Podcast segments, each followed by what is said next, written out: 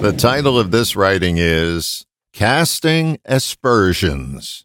Well, years ago, the grasshopper welcomed in summer with this turn of a phrase Aspersions cast a wide net. I was thinking about some aspersions cast my way back in the day and how devoid of facts they were. They were of the variety I know that you did something, something to which there were no supporting facts.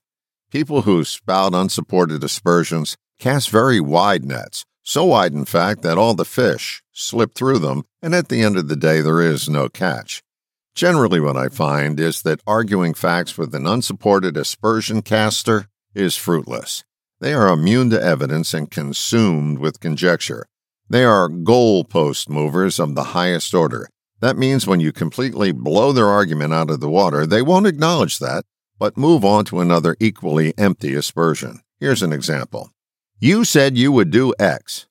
When specifically did I say that? I read it on your website. Um, where specifically on my website did you see that? I can't remember, but I saw it. Anyway, you don't do X like you claimed.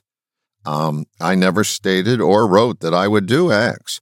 You should do X, and because you don't, you're a fraud. Having done a radio talk show in the past, I can tell you that the majority of callers were baseless aspersion casters.